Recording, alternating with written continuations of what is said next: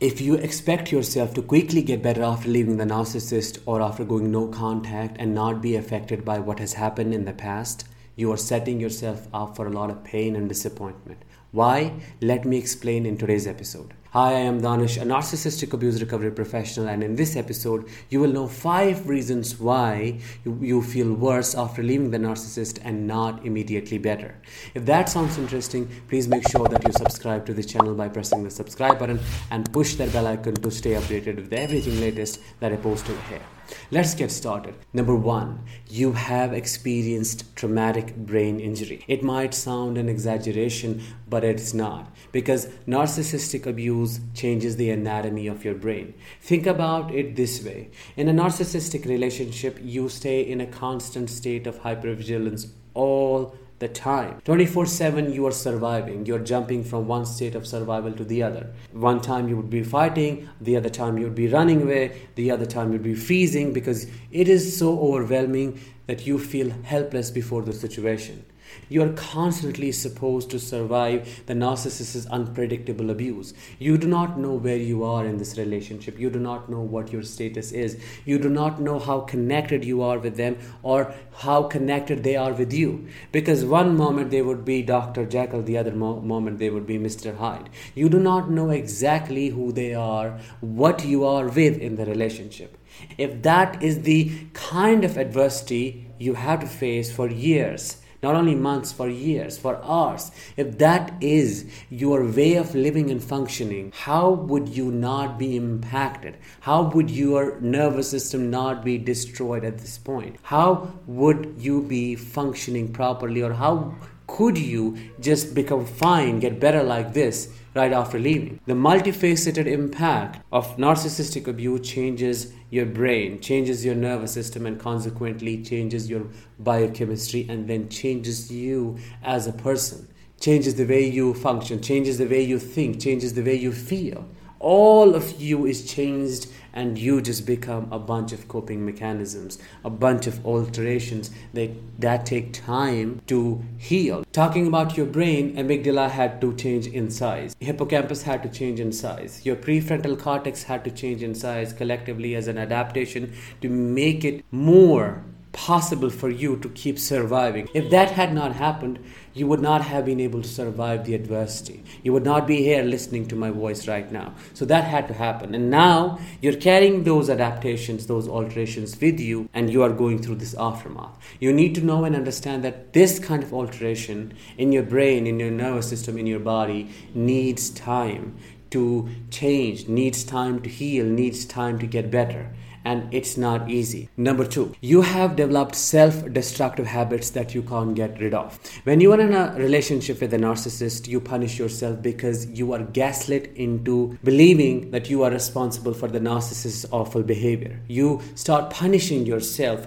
by engaging in self destructive behaviors like addiction to alcohol, cigarettes, food, overspending, sex, anything is possible here. These addictions basically dull the inner ache and keep you surviving, but at the same time, they become a part of your nature. And when you leave the relationship, it is definitely not going to be easy for you to get rid of them like this.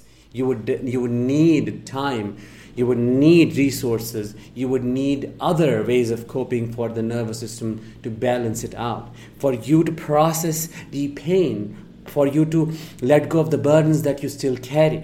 So you have to be compassionate again. If you face these struggles, if you have these habits, if you have these addictions, it's fine for now. It's okay. Just understand that this is what makes it more complicated for you to heal, but it happened for a reason. Number three, your inability to forgive yourself and the anger you have towards yourself makes it complicated for you to grieve. When you eventually realize what happened to you, you feel extremely disappointed and angry with yourself. You blame yourself for not seeing it and not leaving earlier. You feel like you are a fool or you, you get stuck in this self directed anger in which only you burn and not them. You find it really hard to let go of the self blame. The dynamics of a narcissistic relationship are quite complex. You did not know what you know now. You did not have the awareness that you have now, so it was not easy for you to leave. They made it quite complicated for you even to think of leaving. Also, you were trauma bonded And when you're trauma bonded, you have a lot of cognitive dissonance. And when you have cognitive dissonance, you can't think straight because you are confused between these two um, sides of the narcissist. One side is quite good and angelic, the other side is quite monstrous, and you really wonder which one of them is real. So that is what kept you stuck, and that is you need to that is what you need to understand in order to forgive yourself and release that anger. There's only one thing that you need to feel towards yourself right now, and that is compassion and a lot of it. Number four, complex post traumatic stress response or disorder.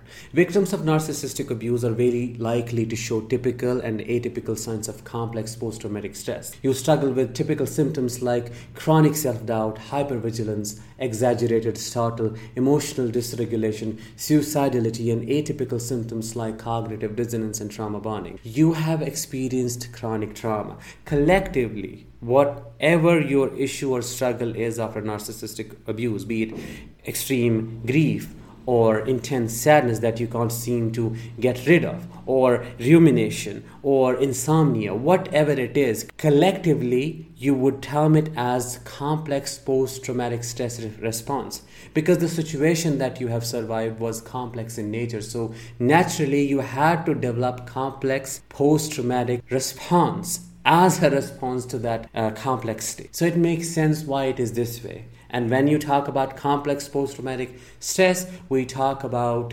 complex trauma, and that means a lot of time, a lot of healing. Most importantly, it means that it won't go away like this with time. It takes work it takes a lot of inner work. You have to sit with it. You have to process that grief. You have to let that sadness come up and you have to face it. You have to sit with those memories for you to be able to resolve it, for you to be able to know what happened to you and make peace with it.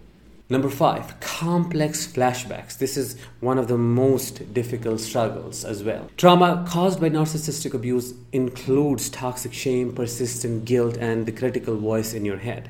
They appear as flashbacks, a condition that develops a life of its own. You feel like you are drowning in a certain emotion while experiencing a flashback. You can be judging and blaming yourself for being worthless, comparing yourself to others, worrying about the future, catastrophizing, and so on. It appears to occur against your will. If you lose yourself, just know that you are in a flashback. And these flashbacks are quite involuntary. They come and go whenever they want to. It, something in the environment can just remind you of the relationship or what happened in there and here you are having a flashback now. All of those memories are mm. flooding your conscious awareness and you feel like you're back there li- reliving the same memory. So these are the classical signs of trauma which cannot go with time and you can't expect them to get better right away. It takes time, it takes patience. I know I'm repeating myself at this point, but you have to remember time, patience, compassion, and a lot of support is what is going to help you heal. That was it for today's episode. I hope you found it helpful. Let me know in the comments, and I'll talk with you very soon. Till then, let the healing begin.